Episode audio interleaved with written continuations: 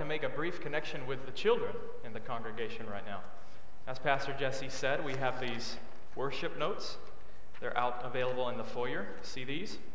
Well, today, I'm, I might be using a couple words that you might not know. Kids, I might be using a word. And I'd like you to write those words out so that you can ask your mom and dad what they mean. And uh, during the sermon, I'm going to pause and give you one specific word, so be listening for that word. Okay? Well, it's a joy to be with you this morning. I'm very thankful for this church, thankful for what God is doing, thankful for this Christmas season, thankful for these wonderful decorations, and I'm glad to be with you this morning. We're continuing our discussion of Philippians one twenty-one. Look with me there. This is a very powerful verse, a well-known verse. For to me, to live is Christ, and to die is gain. To live is Christ, and to die is gain. I've, last week I dealt with the first statement here, what it means to live is Christ.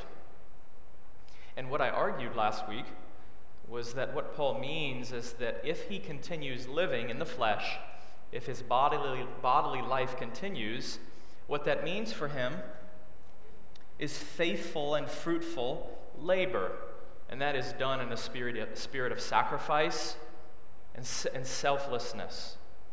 That if Paul continues to live, that he will continue taking the gospel to the nations, and that he will act in a selfless and sacrificial way.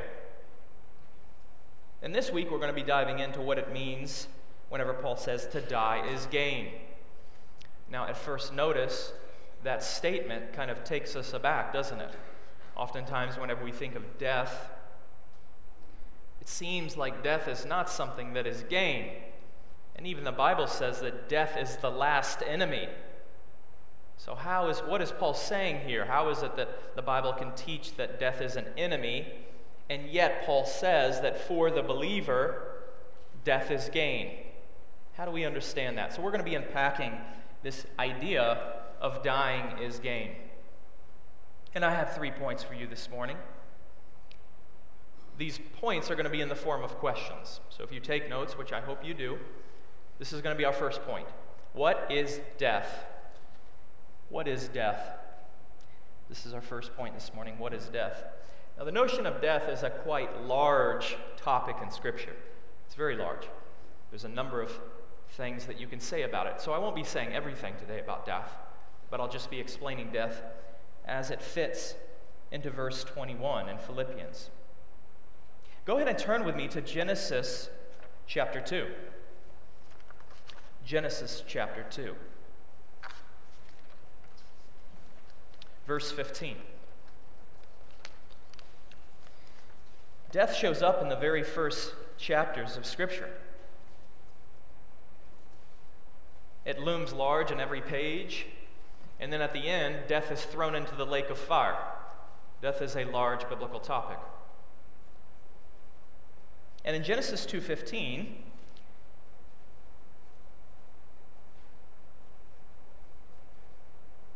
God tells us what death is.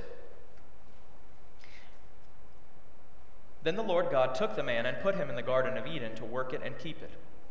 And the Lord God, verse sixteen, commanded the man, saying, "You may surely eat of every tree of the garden, but of the tree of the knowledge of good and evil you shall not eat." Why?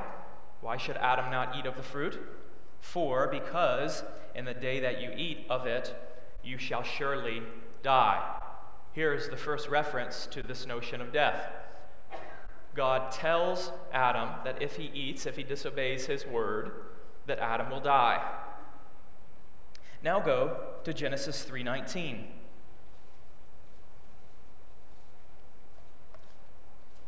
Genesis two seventeen is kind of a, a prophecy, a, pre a prediction of what will happen if Adam eats. And then in Genesis three nineteen, we have the actual fulfillment of that prediction. This is God talking to Adam. "By the sweat of your face you shall eat bread, till you return to the ground. For out of it you were taken, for you are dust, and to dust you shall return." So in between the verse in chapter two of Genesis and the verse in this verse in chapter three, Adam and Eve eat of the fruit. And in Genesis three nineteen, God is condemning Adam for what he did. And the judgment, the consequence of Adam eating of the fruit, is death.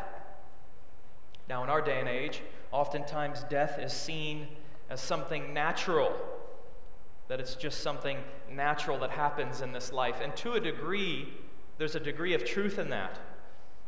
Our lives, our bodies give out life. Biologically, we die. However, the Bible interprets death not naturally, but supernaturally. The Bible puts death within the framework of man's relationship with God. And death is not natural. Death is an intervention, something that came into creation. Creation existed without death, and one day there will be a creation where there is no death. So death is something supernatural. Death is not just something natural. It's a consequence of sin. It's a judgment. The reason why we die is because Adam sinned. It is a consequence that God has placed upon us. Now turn with me back to Philippians one.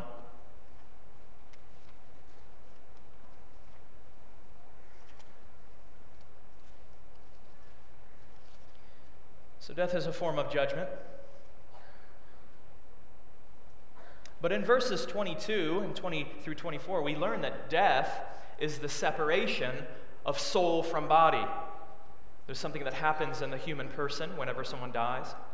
Whenever their life, their biological life ceases, what happens is that their soul continues living on. And the way this happens is that there is a separation of the body and the soul. Philippians one twenty-two. If I am to live in the flesh, Paul here is talking about his bodily life. That means fruitful labor for me, yet which I shall choose I cannot tell. I am hard pressed between the two. My desire is to depart and be with Christ, for that is far better. But to remain in the flesh is more necessary on your account. So in verse twenty-two, Paul references living in the flesh. What Paul is talking about here is if he continues living a bodily life. If his human life here on earth continues, then he will continue doing ministry. He's talking about bodily, earthly life in verse twenty-two and also in verse twenty-four. Verse twenty-four mentions, but to remain in the flesh. Paul's talking about life here on earth. But then in verse twenty-three, he says this idea of departing. Departing and being with Christ. Now, to depart here means leaving his earthly life. And it also means leaving his earthly body. Now, how does this happen?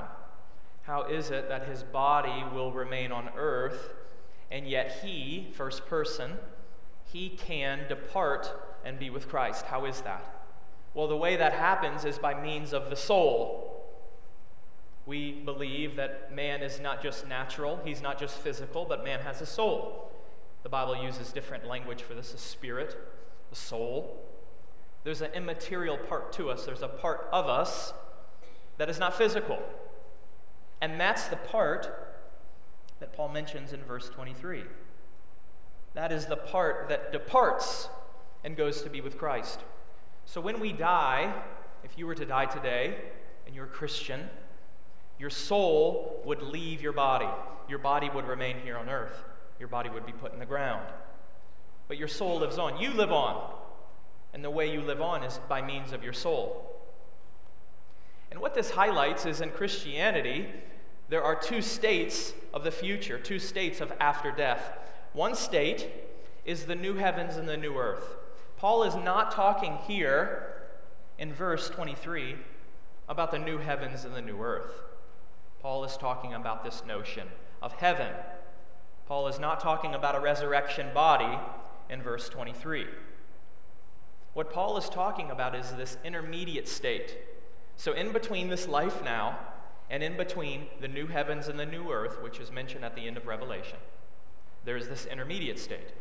And in this intermediate state, the body stays here on earth, and the soul goes to be with Christ. Now, when the, resur- when the resurrection comes, when Jesus returns, he will usher in the millennium, and then after the millennium, he will create a new heavens and new earth. And it is then, when Christ returns, that Christians will receive a resurrection body. And at that time, the souls that are with Christ will be reunited with their bodies. But those bodies will be resurrected bodies. Those will not be normal bodies. And when that soul is reunited with the body, the body will give life again. We will live once again in, in, in an embodied state. We will have bodies in the future. But in this intermediate state, what Paul is talking about in verse twenty-three is his desire is for his soul to go and be with Christ. Paul does have a desire for the future resurrection, but that's not what Paul is talking about here. So death, kind of summarizing what I'm talking about, death is a form of judgment upon sin. And at death, there is a separation between soul and body. If Paul were to die here, if we die right now, our bodies will go in the ground and our souls will be with Christ. Last point of this notion of death, what is death? Death is the final step of sanctification.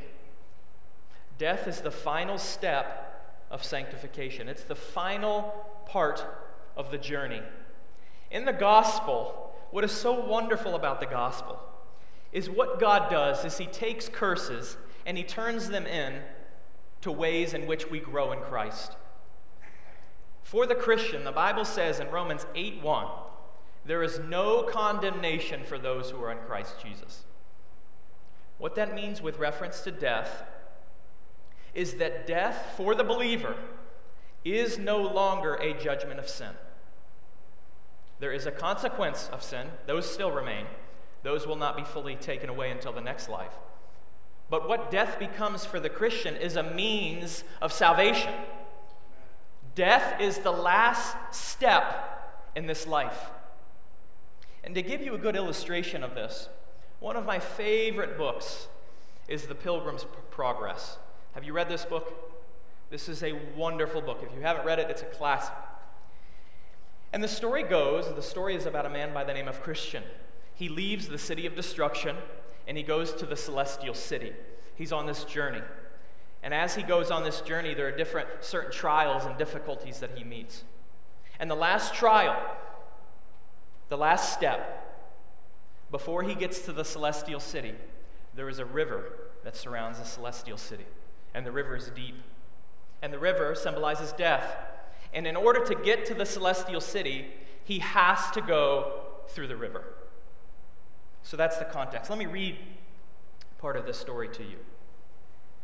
Now I further saw that between them and the gate was a river. But there was no bridge to go over the river, and the river was very deep. At the side of this river, the pilgrims were very much stunned. But the men that went with them on their journey said, "You must go through the river, or you cannot come at the gate."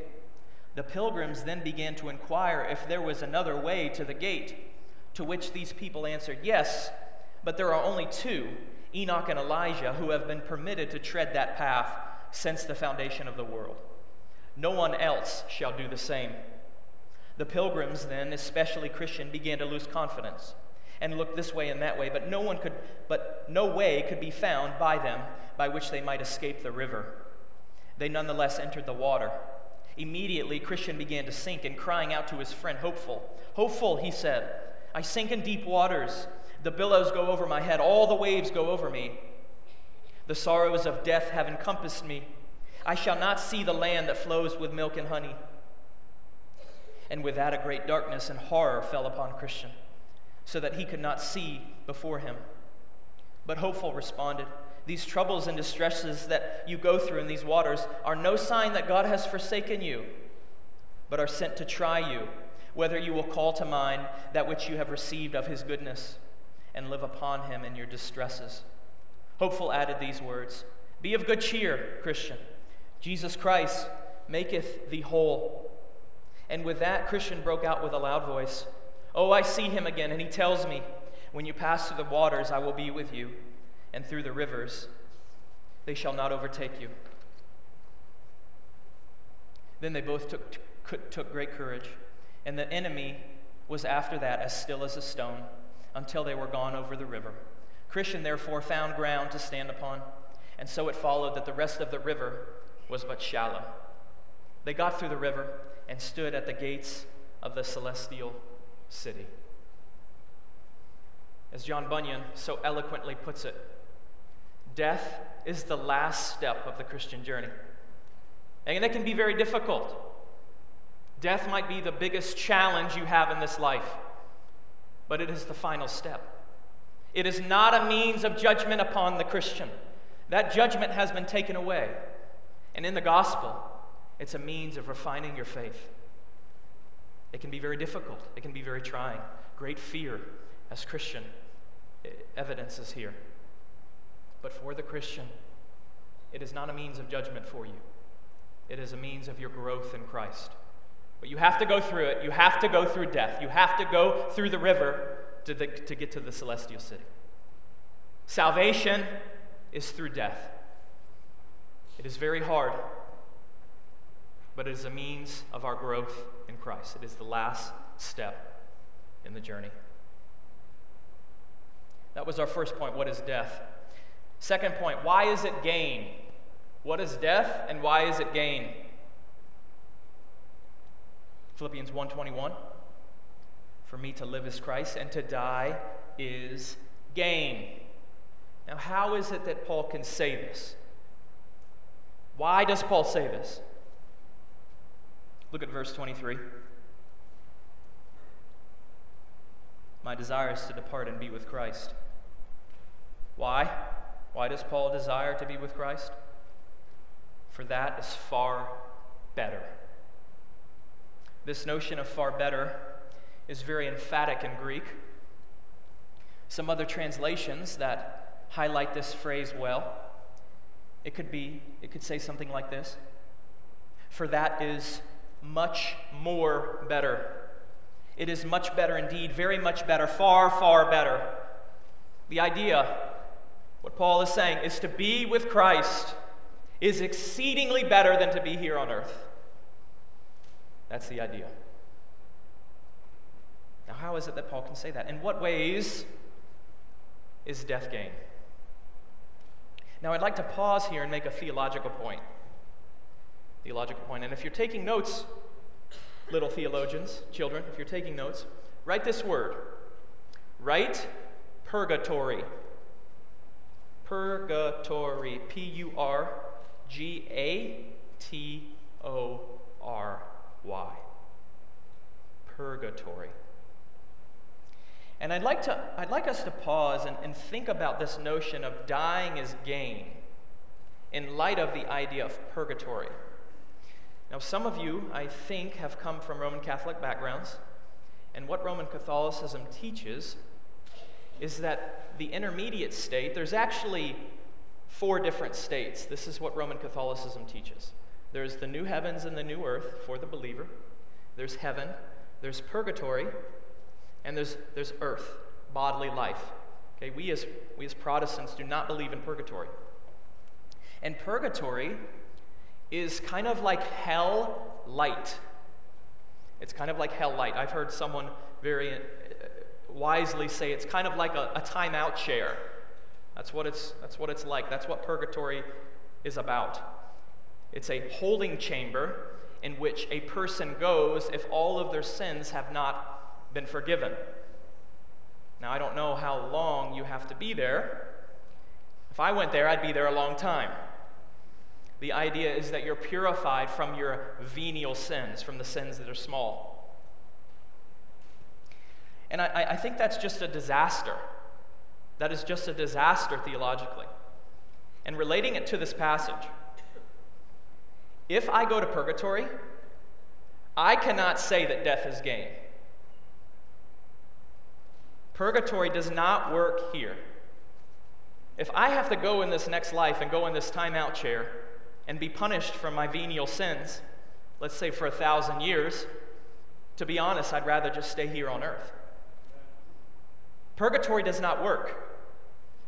Roman Catholicism, if you're a Roman, if you have a Roman Catholic background, I want you to think about that. The only way we could say this, that death is gain, Is, this, is that if, upon death, we go to be with Christ.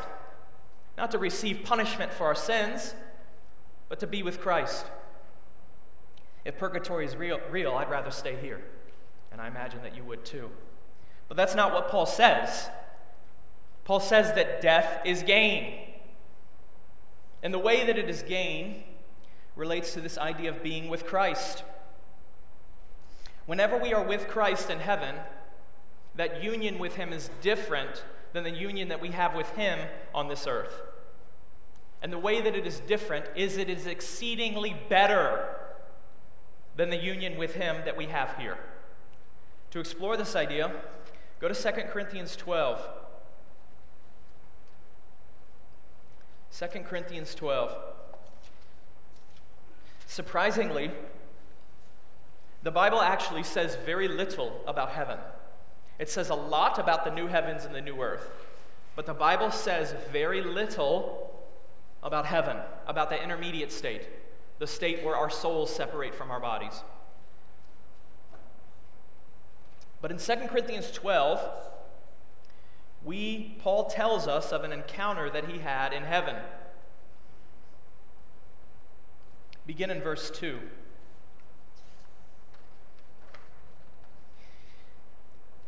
I know a man in Christ who fourteen years ago was caught up to the third heaven, whether in the body or out of the body, I do not know, God knows.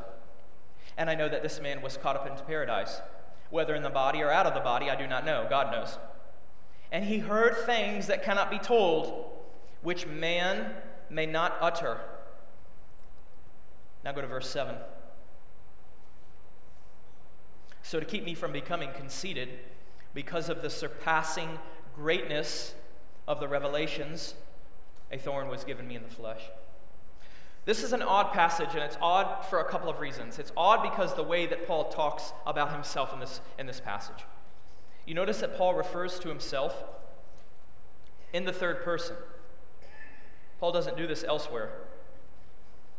In verse two, he says, I know a man in Christ. So he doesn't say, I was caught up in the third heaven. He's speaking in the third person. And then Paul has this consistent refrain of, whether in the body or out of the body, I do not know.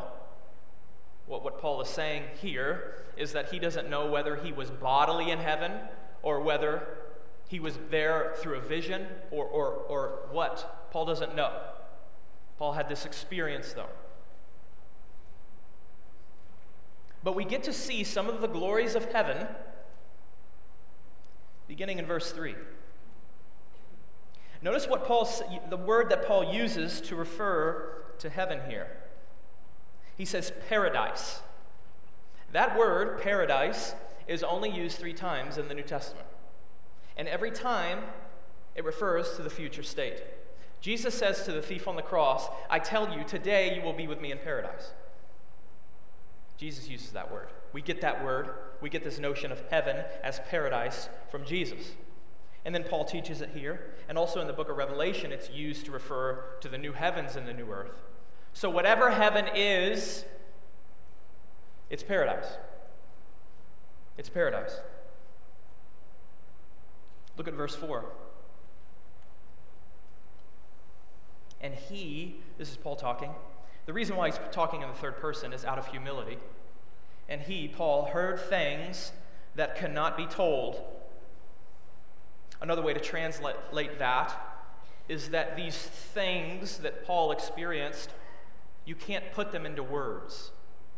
They're so great, so glorious, so exceedingly delightful that you can't communicate it through words.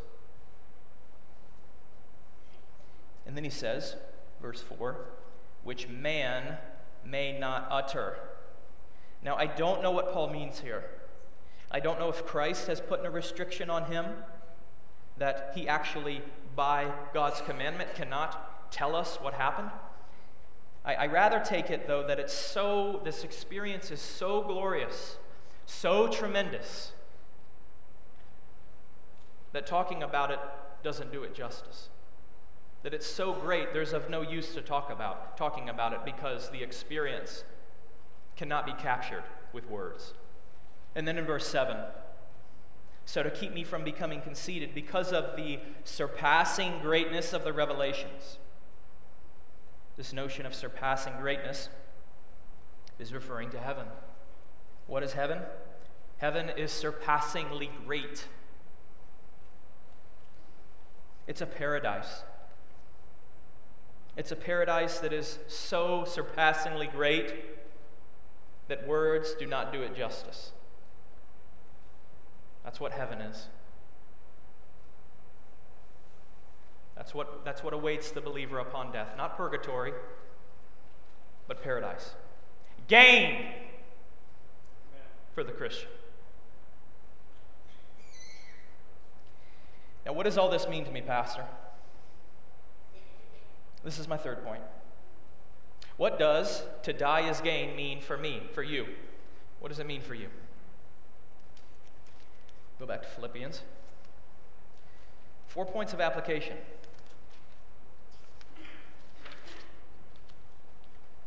Philippians one twenty-one, for, for to me to live is Christ and die is gain. That and there, that and is very important.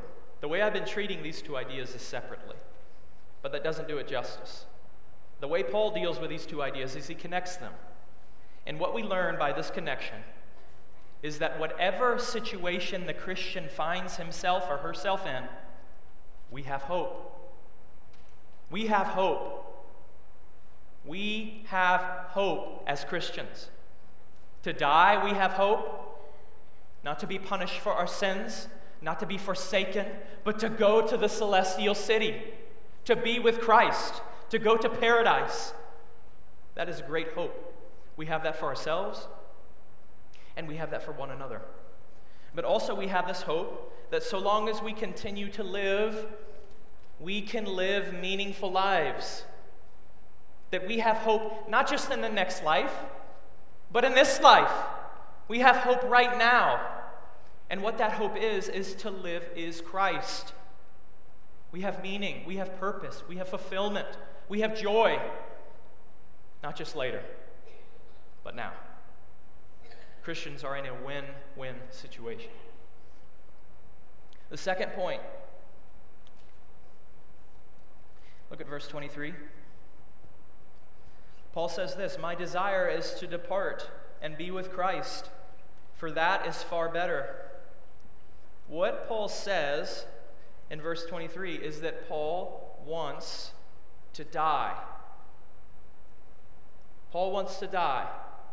He uses this language of departing, but to put it in really basic terms, what Paul is saying is that I desire to die and go to heaven. That's what Paul is saying. As Christians, we can come into times in our lives that are exceedingly difficult, very hard. Great despair, great discouragement, sickness, misery. These things happen to Christians.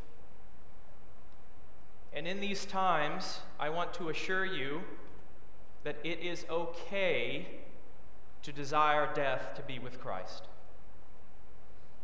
It is okay to cry. It is okay to long for heaven. That is okay. That's what Paul does. Now, as Christians, we do not seek to end our lives. Paul doesn't do that. The Bible does not commend suicide. We are not to end our lives. The Bible says that our days are in God's hands, and He determines when we live and when we die. We do not take our lives, no matter how hard life can be. But it is okay to de- desire death to be with Christ. It is okay. Sometimes in life, the only food that we have is our own tears. And in those times, it is okay to tell Christ that you want to die. It is okay to tell Christ that you want to be with Him. In fact, you should tell Him that. God recognizes your feelings. Your feelings matter to Him, and He is infinitely sympathetic towards you. It is okay to desire to be with Christ.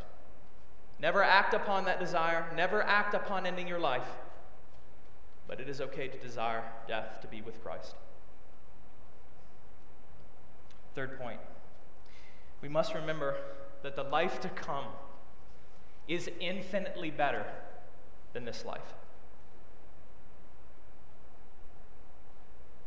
The life to come is infinitely better than this one. Listen to what Jonathan Edwards says. God is the highest good of mankind. The enjoyment of him is the only happiness with which our souls can be satisfied.